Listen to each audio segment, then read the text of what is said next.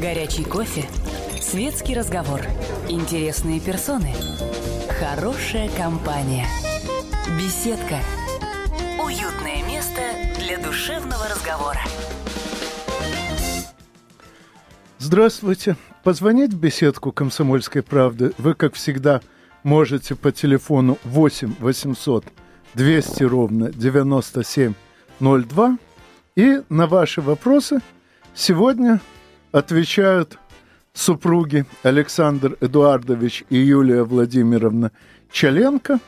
И обсуждать мы будем сегодня судьбу политэмигрантов с Украины э, в России, поскольку мы все трое, включая меня, относимся именно к этой категории. По крайней мере, я э, полагаю, что следующий раз окажусь на Украине только после войны, хотя и не уверен, что до войны действительно дойдет. Но, э, учитывая и мои взгляды, и взгляды моих гостей, я, в общем-то, совершенно не сомневаюсь, что любой из нас, оказавшись сейчас на Украине, не сможет ее вновь покинуть. Я с вами полностью согласен. Вот э, э, где-то недели три назад вот на мой мобильный телефон был звонок с неопознанного номера. Вот я, будучи в Москве, решил сэкономить на звонке и отправил, значит, смс-ку. Вот прошу писать. Значит, и, значит, мне пришел ответ, что вас беспокоит следователь Генеральной прокуратуры такой-то, такой-то. Вот, не могли бы вы мне перезвонить по такому-то, такому-то номеру? Вот. Э, значит, я спросил, значит, а по какому делу? Мне сразу ответили, по делу Добкина. Я сразу понял, что мне на Украину возвращаться пока не стоит. Э, Анатолий, если вы позволите, я буквально там полминуты объясню э, российским слушателям, что имеется в виду. Значит, есть, точнее, был такой харьковский экс-губернатор Михаил Добкин. Вот, он значит, э, в феврале этого года еще при Януковиче, значит, провел такой круглый стол в Харькове, на котором я, значит, предложил ему выступить с инициативой, значит, чтобы земли юго-востока Украины, которые сейчас называются Новороссия, да, вот, э, значит, сделать такой автономной единицей в составе Украины, вот под названием там Новороссийская лига или там Новороссийский союз, вот, и, значит, э, все, вот Михаил Маркович, к сожалению, не поддержал меня, но он уже при вот хунте э, Яценюка э, значит, Турчинова был, значит, вызван на допрос в Генеральную прокуратуру и арестован за эти слова. Вот ему сказали, вот он сказал то-то и то-то вот на этом круглом столе, вот то, что я сказал. И, значит, он по статье сепаратизм пошел. Вот. Потом все прояснилось. Вот, э, правда, его под залог, вот Ренат Ахметов внес залог, его выпустили. Но я понял, что ну, раз его арестовали за мои слова, то меня за мои слова точно арестуют. Поэтому мне сейчас никакого пути на Украину нет. Ну, я все-таки хотел бы уточнить. Новороссия – это только юг, это причерноморский регион Украины. Восток – это Донбасс и Слобожанщина. Все эти три исторические области включены э, в состав Украины только по итогам гражданской войны и, и, надеюсь, выйдут из состава Украины без новой гражданской войны. Я тоже на это надеюсь. Но, э, Анатолий, я тоже здесь хотел бы сделать маленькое уточнение. Дело в том, что вы правы, что действительно, значит, весь юг, весь юг а, значит, Украина, это был вот, ну, в 19-м, начале 20 века назывался Новороссия. Даже вот, например, Юзовка, да, вот знаменитый Джон Юз, да, основатель Юзовки, да, будущего Донецка, да, а, значит, его общество называлось Новороссийским обществом угля и стали. То есть вот Донбасс, это тоже был Новороссия. Mm. Да, э, там, где Харьков, вот э, Сумская область, это была Слобожанщина. Но согласитесь, например, вот Украина тоже была, когда-то называлась эта земля левобережьем, да, Украины, да, вот, э, Галичину, Волынь э, и, например, там Закарпатье никто не считал Украиной. То есть, а ну, потом... Но почему? Для поляков это была как раз да, Украина. Да, а Украина. Это была окраина Польши. Да, это правда, да. Вот, это правда. Вот, ну, во всяком случае, я с вами согласен, что э, я лично так считаю, что и Украина, центральная и юго-восточная, и Российская Федерация, это как ФРГ, ГДР, да, вот, вот. Завтра или через 10 лет, через 20 они, безусловно, воссоединятся. Возможно, сначала будет федерация или конфедерация, возможно, да, но потом, наверное, будет включение в состав России. Ну, я, естественно, тоже на это надеюсь, что э, я всегда говорю, что Российская Федерация это только одна из частей России, хотя, естественно, крупнейшая ее часть. И очень надеюсь, что когда-нибудь воссоединится вся Россия. Да, безусловно. А то, что в нынешнем законодательстве Российской Федерации сказано, что термины Российская Федерация и Россия взаимозаменяемы, это я считаю костюмом на вырост. Хм, возможно, да, я не против. Вы знаете, я хочу сказать, что, в принципе, вот э, у нас же как определяют, да, вот э, национальность, да, русский или там, или там украинец, да, вот если фамилия у меня Чаленко, то, ну, не всякого сомнения, меня отнесут к украинцам, да, а вот если бы я был бы там Чаленковым, или там Путиным, или Медведевым, да, э, вот я был бы русским, да, вот как бы у нас такое разделение. На самом же деле вот русский человек это и Челенко, и Медведев, и Путин, и Вассерман, и все кто угодно. Что имеется в виду? Вот после реформ Петра Первого, да, вот в начале 18 века, да, когда возникла Российская империя, вот тогда вот впервые, да, вот появился то, что мы называем русским человеком, да, вот, то есть вот некий культурный тип со своим менталитетом, со своей психологией, да, со своей исторической памятью, со своим вот русским языком, который наконец-то вот формировался и сформировался вот на протяжении 19-20 века, да, даже со своим ну, не знаю, э, со, своим, со своей гастрономией, да, и кулинарией. Вот я уверен в том, что вот э, будучи вы там в Одессе, в Новосибирске, во Владивостоке, э, значит, в Минске или в Питере, да, а вы когда придете, предположим, кому-то в гости, ну, не знаю, там, на Новый год, на 8 марта, на 9 мая, да, на столе там будет стоять жаркое, холодное, знаменитый салат оливье, там, я не знаю, значит, э, рыба, там, селедка под шубой, там, и так далее и тому подобное. То есть, вот, э, то же самое, то есть, это... Ну, а после новостей мы поговорим уже не только о кулинарной стороне нашей культуры. Не переключайтесь.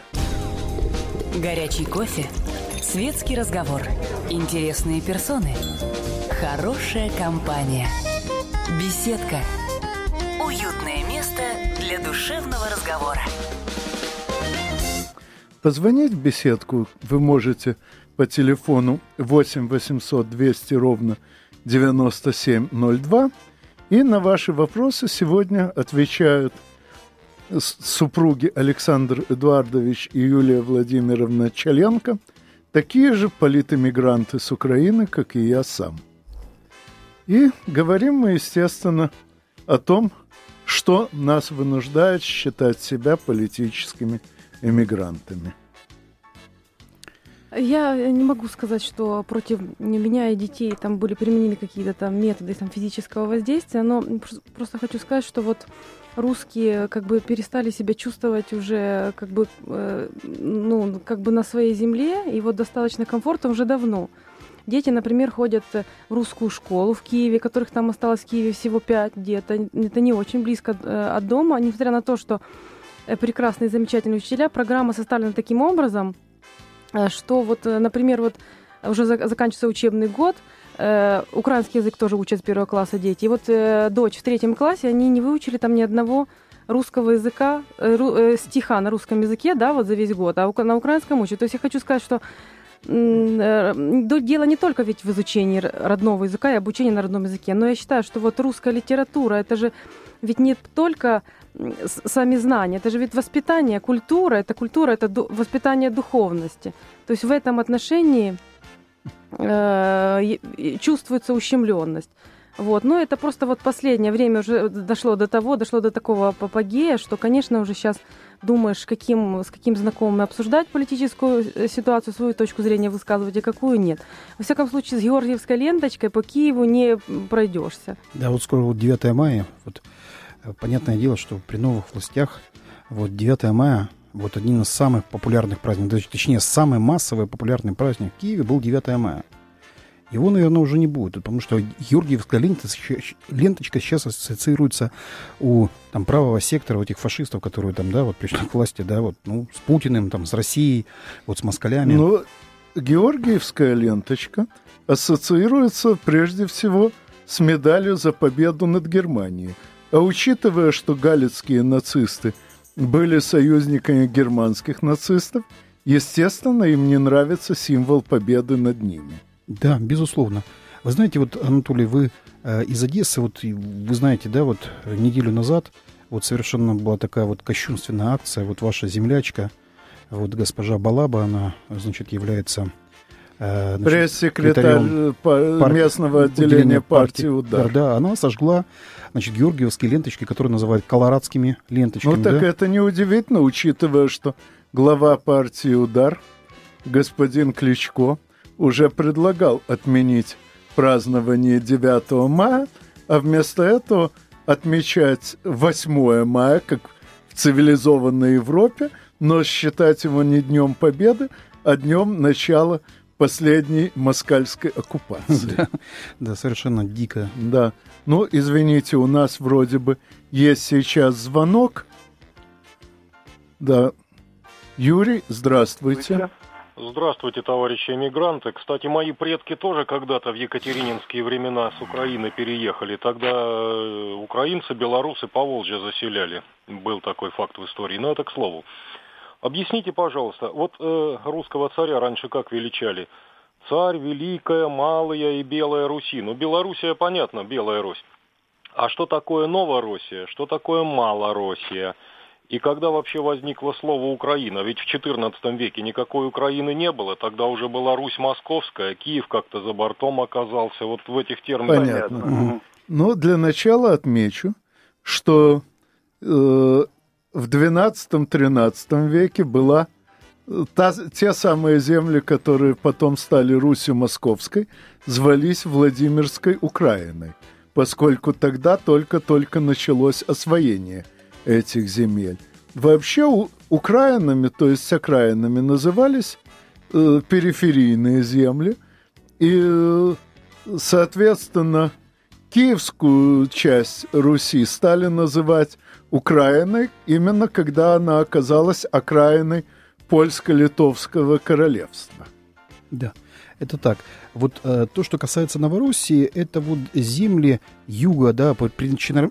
земли при Черноморье, при Азове, да, а, значит, юга России исторического. Кстати, вот, значит, э, напомню, что в конце 18 а, значит, и на протяжении 19 века, да, вот, вот при Черноморье, вот от э, Бессарабии до Ставропольского ныне края, вот, да, и Северного Кавказа, э, значит, они присоединялись Э, к Российской империи. Вот самое что интересно, вот правобережная Украина, присоединенная в 1792-95 годах, да, вот к Российской империи, она была присоединена позже, чем причерноморские земли. И вот были присоединены вот земли Бессарабии, да, вот нынешней там Одесской области, а, значит, там Донецкой, Запорожской, а, значит, Ростовской, Краснодарской, Краснодарского края и а, Ставрополя. И вот в 19 веке это все называлось Новороссией. Сегодня, когда мы говорим о Новороссии, да, то мы говорим о юго-востоке Украины. То есть сейчас этот термин Новороссия, да, применяют именно к юго-востоку Украины. Под Малороссией сейчас понимает центральную Украину. Малое это, вот знаете, вот говорят так, вот малое это есть украинские националисты, да, это есть нечто уничижительное, да, то есть как-то малое, да, а вот, значит, э, те, кто живет в Российской Федерации, они великороссы, да. На самом деле это чепуха, мало это имеется в виду колыбель, да, то есть какая-то изначальная Русь, да, вот Киев, да, откуда пошла русская государственность. Кстати, это идет еще от греков. От греков, Они да. называли Малой Грецией угу. то, что мы сейчас называем, собственно, Грецией. Грецией, ну и плюс, конечно, европейская часть Турции тоже входила Состав в Малую Грецию, а Великой Грецией назывались все земли, которые греки колонизировали, а колонизировали они немало от Крыма до Италии. Да, все Средиземноморье. Вот, кстати, теперь положим, вот, например, вот южные польские земли называются Малопольша. Вот, предположим, вот Краков, это вот есть мало Польша. Например, вот есть такое выражение, например, во Франции, Иль де Франс, ну, остров Франц, да, то есть вот какое-то место, откуда вот, да, вот пошла вся Франция. То есть ничего уничижительного в этом нету совершенно, да. Вот. Я вот надеюсь, на то, вот я неоднократно это высказывал вот публично, вот в украинской прессе, да, что когда-нибудь мы сменим все-таки название Украина, да, то есть окраина. Так поляки нас называли, правильно сказал Анатолий Вассерман, вот.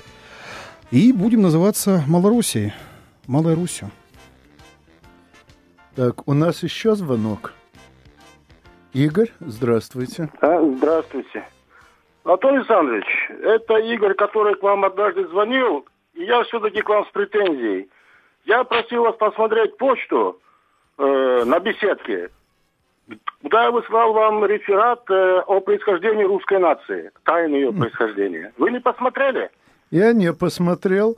Вы уже извините, но э, теории происхождения русского народа я видел э, уже несколько десятков и просто не располагаю собственными знаниями, достаточными для того, чтобы однозначно выбрать одну из них. Ну, то есть я-то это выбрал. Есть у меня даже статья «Русь из варяг в греки», где это описано. Но это мое личное мнение, и я не считаю себя вправе продвигать какие-то э, теории, разработанные другими. Михаил, здравствуйте. А, здравствуйте, добрый вечер. А у меня вот такой вопросик, уж коль вы начали о революции. Вот э, я, насколько помню, э, что там была так называемая линия Керзона, когда англичане пытались влезть в этот конфликт. Ну, а потом Красная Армия, насколько я знаю, немножечко не взяла Варшаву, из-за чего потом, так сказать, кое-кто пострадал. Может, вы осветите вот этот момент более? Да, с удовольствием. Сказать? Об этом я довольно много уже говорил и писал. Итак, расклад следующий. Линия Керзона определена таким образом, чтобы к западу от нее была выше концентрация польского населения, а к востоку от нее русского. Ну, естественно, в 19 году, когда Керзон предложил этот принцип раздела, еще никто не считал всерьез украинцев или белорусов чем-то принципиально отличающимся от остальных русских.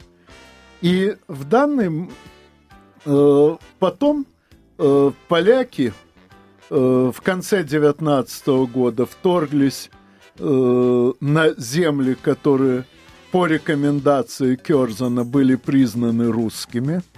В частности, захватили Киев и Минск. Потом в 20 году поляков оттуда погнали и действительно дошли почти до самой Варшавы. Ну, э, к сожалению, Тухачевский, который командовал Западным фронтом и наступал на Варшаву, он почти всю Первую мировую войну просидел в немецком плену, поэтому не мог оценить э, важность проблем снабжения вооруженных сил, и под его командованием войска настолько оторвались от снабжения, что в конце концов провалились. Но в 1939-м граница прошла в точности по линии Керзена. Горячий кофе, светский разговор, интересные персоны, хорошая компания, беседка, уютное место для душевного разговора. Напоминаю, позвонить в беседку вы можете по телефону 8 800 200 ровно 9702 Сегодня на ваши вопросы отвечают супруги Александр Эдуардович и Юлия Владимировна Чаленко. И обсуждаем мы проблемы, которые возникли у нас на Украине и вынудили нас всех троих э, считать себя политическими эмигрантами. Э, ну вот, в частности, пока шли новости, Александр Эдуардович поинтересовался – а почему я, собственно, до сих пор не гражданин Украины? Не, гражд... не гражданин Российской Федерации, а гражданин Украины. Так вот, потому что, на мой взгляд, если я приму какое-то иное гражданство, кроме украинского, то утрачу моральное право призывать к скорейшему воссоединению Украины с остальной Россией. Другое дело, что после нынешнего государственного переворота Украина как самостоятельное государство фактически перестало существовать, и я думаю, что вот это моральное препятствие у меня скоро исчезнет. Ну, посмотрим, как это будет. Кстати, насчет того, что как государство Украина не существует. Тут такая довольно забавная юридическая тонкость. 22 э, февраля Верховный Совет Украины объявил президента Виктора Федоровича Януковича э, отстраненным от должности ввиду уклонения от исполнения своих обязанностей. Но дело в том, что в законах Украины нет такого основания. Более того, закон никоим образом не предписывает президенту, где именно он должен исполнять свои обязанности, поэтому это постановление юридически ничтожно. Но, опираясь на него, Верховный Совет Украины перестал предъявлять свои решения на утверждение президента. Тут важно именно, что перестал предъявлять. В принципе, закон предусматривает, что делать, если президент отказывается утвердить решение Верховного Совета. Но если Верховный Совет даже не пытается исполнить законную процедуру, это значит, что он сам лишает свои решения всякой юридической силы. И в результате получается, что вся деятельность Верховного Совета, включая все назначения и увольнения должностных лиц решениями Верховного Совета, и включая все решения должностных лиц, назначенных Верховным Советом, все это юридически ничтожно. Юридически ничтожно и назначение внеочередных президентских выборов, так что кто бы на них ни был объявлен победителем, все равно он не обретет президентских прав и полномочий, а президентом до конца февраля 2015 остается все тот же Виктор Федорович Янукович. И, соответственно, все, что сейчас делает Верховный Совет, имеет примерно такое же юридическое значение, как игра детей в песочнице. Полностью с вами согласен. Есть единственное, Анатолий, я хотел бы добавить, э, что сама вот процедура, да, вот отстранения да, Януковича от власти вообще выглядела смешно вот в парламенте. Вот украинская конституция предполагает, значит, во-первых, должен быть сделан значит, э, конституционный суд, должен какой-то там принять решение, там, там, э, значит, законно это или не там законно, то есть имеет основание, не имеет основания его отстранять. Вот конституционный суд разогнан. Дальше. Должна быть процедура как бы нескольких там голосований, да, причем что последнее голосование должно быть таким не меньше трех-четырех значит, э, депутатов вот, парламента должны... Трех четвертей. Трех, трех четвертей, извините. Э, парламента, да, должны проголосовать за отстранение. Никаких голосований, никаких выводов да, Конституционного суда нет, и поэтому э, Янукович Виктор Федорович, как к нему не относиться, вот он является легитимным и законным, да, вот президентом Украины. Да, в отличие от депутатов Верховного Совета, которые своими решениями сами себя лишили всяких намеков на легитимность. Согласен. У нас звонок. Руслан, здравствуйте. А, да. Здравствуйте. Я вот хотел бы вернуть вас к историческим сюжетам вашей передачи. Они мне более интересны, потому что и аудитории тоже. Вот если мы возьмем Киев как, скажем, э, источник идентичности, колыбель э, русского мира, вот э, с запада от него польский мир – востока от него русский мир в современном его понимании. И вот у меня вопрос, вот если мы берем рубеж 9, 10, 11 века, вот в какой промежуток времени произошел вот этот вот э, кол э, польского мира от э, украинского а, и, соответственно, русского мира? Понятно. Ну, насколько я могу судить, от русского мира до э, монгольского нашествия откололась только э, Галичина, и то откололась достаточно условно. Э, если не ошибаюсь, в 1197 году князь Галицкий объявил, что более не подчиняется великому князю Киевскому, но это совершенно не помешало галицким князьям. Э, после этого 40 лет воевать с Владимирскими князьями именно за то, кому из них владеть Киевом. И даже забавная подробность, когда Батый завоевывал Киев, там князя не было вообще, там был посадник от князя Галицкого. Так что до э, Батыева нашествия э, даже Галич считал себя все-таки частью русского мира. Идея же украинства как чего-то абсолютно не русского создана э, поляками при обсуждении итогов провалившегося в 1863 году очередного э, восстания. Я вот единственное, что добавлю, я вот буквально, знаете, мне 46 лет, точнее, скоро будет, вот буквально завтра мне будет 46 лет, вот, э, но я вот 45 лет э, впервые узнал о концепции, да, вот московского историка Михаила Погодина, да, о том, каким же вот был Киев, да, вот, э, до Батыеву эпоху и после. Он был великорусским или был э, малороссийским? Вот Михаил Погодин считает, что великорусским. Он говорит о том, что, ну вот посмотрите, да, а, значит, былины, да, вот сохранились, э, в принципе, говорит, не на территории Малоруссии, да, там, там былины о русских батарях, там, Ильи Муромца, там, Добрыни Никитича, Алеши Поповича, о Владимире Красном Солнышке, а сохранились вот Северной Руси, да, вот там Владимирская, Новгородская Руси, вот там в основном. Это первое. Второе.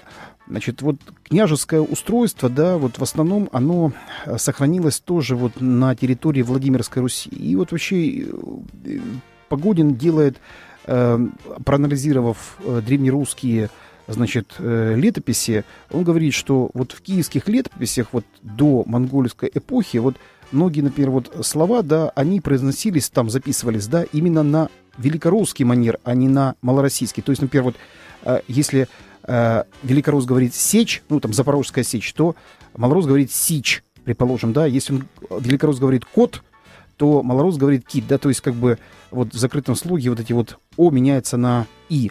Так вот, э, э, Погодин делает вывод, что вот когда Батый, вот сейчас Анатолий вспоминал Батый, да, брал а, значит, э, Киев, то в Киеве говорили именно на великорусском, да, вот диалекте русского языка, вот на таком же диалекте говорили и во Владимире, в Новгороде, в Муроме и других вот городах Руси. Ну, по данным э, крупнейшего сейчас э, специалиста по домонгольским диалектам, до нашествия э, основные диалектные различия были не между севером и югом, а между Западом и Востоком. Востоком, да. То есть э, в Галиче и Киеве говорили на заметно различающихся Язык. языках, во Владимире и Новгороде тоже на заметно различающихся, но язык Владимира и Киева был практически одинаковый, и даже язык Новгорода и Галича, очень жестко конкурирующих друг с другом городов,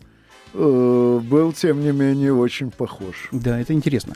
И что касается вот украинского языка, вот если вы, предположим, знаете украинский язык, вот мы с Анатолием знаем украинский язык, да, а, значит, то вам будет очень легко понимать и польский язык. Ну, предположим, очень многие слова в украинском языке, они идентичны польскому. Они просто заимствованы Заимствованы просто, да. Как это получилось?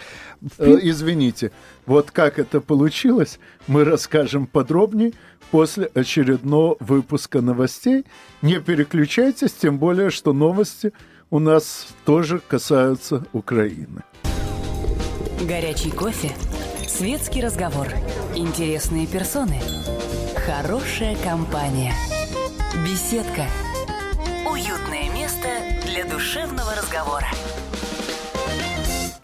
Позвонить в беседку «Комсомольской правды» вы пока еще можете – по телефону 8 800 200 ровно 9702. На ваши вопросы сегодня отвечают супруги Александр Эдуардович и Юлия Владимировна Чаленко.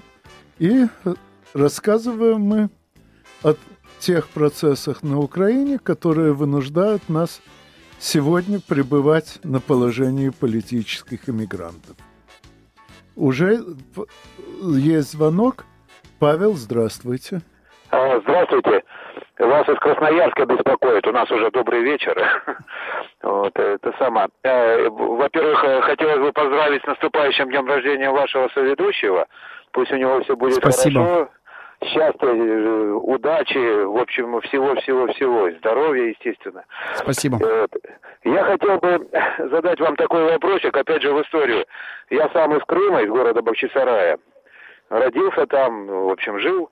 Э, ну, а сейчас я живу в Красноярске. И вот сколько уже копий поломали, а вообще Крым, вот, э, постоянное э, яблоко раздора.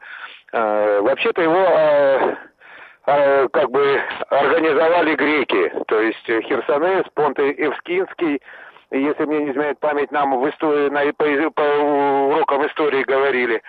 Вот. А потом что-то как-то пропадает. Потом, когда Дмитрий Донской по морде надавал Батыю, э, половина... В смысле Мамаю? А, извините, Мамаю, да.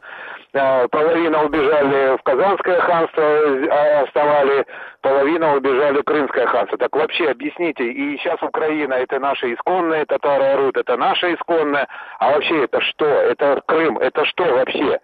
Это э, что это такое? То есть э, вот э, непонятно. Если вы ответите, я буду очень благодарен вам. Есть такая очень-очень старая шутка.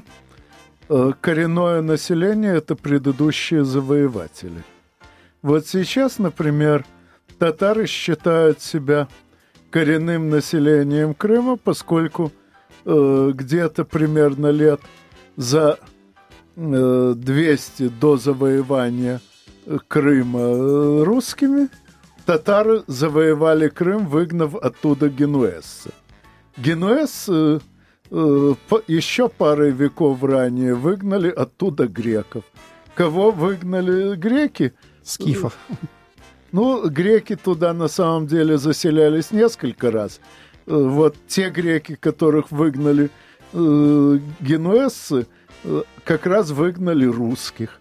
Русские э, выгнали предыдущую группу греков. Понимаете, э, углубляться в историю можно до бесконечности. В конце концов, у каждого народа были какие-то предки, причем у больших народов предков было много.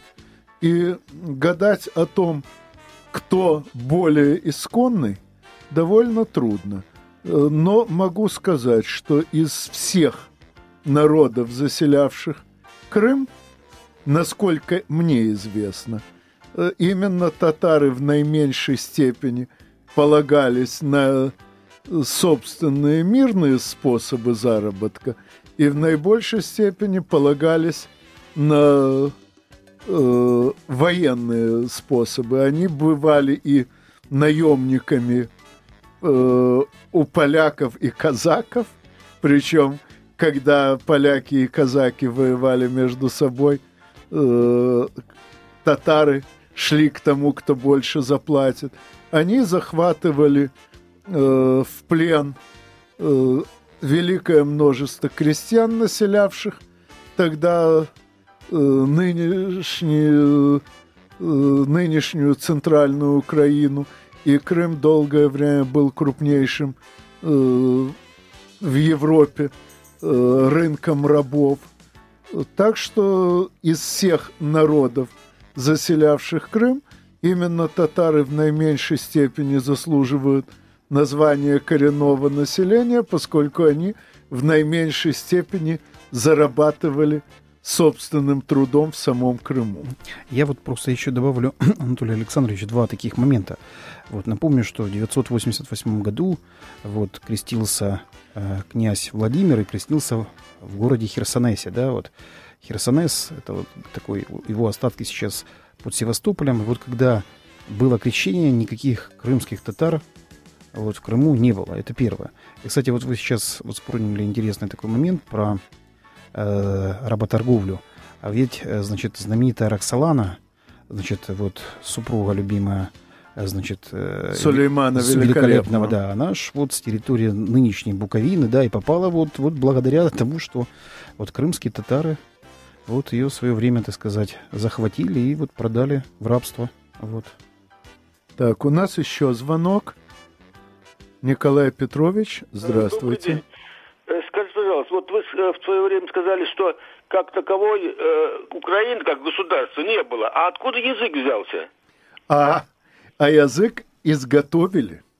Э, причем, поскольку все этапы его изготовления очень подробно документированы, то, соответственно, э, лингвисты с, с увлечением изучили эту документацию. Расклад такой. Э, и все э, диа- южно-русские диалекты, реально бытующие э, в, в народе, в, в, конкретно на селе э, в середине, во второй половине XIX века, очень тщательно прочесали в поисках слов, максимально отличающихся от уже сложившейся русской литературной нормы, куда, естественно, вошли слова из э, северо-русских диалектов, из центральных, э, из западных, из южных диалектов, то есть э, со всей Руси отбирали из диалектов самые выразительные и самые легко произносимые слова, они составили э, общерусскую литературную норму. Так вот, разработчики украинского языка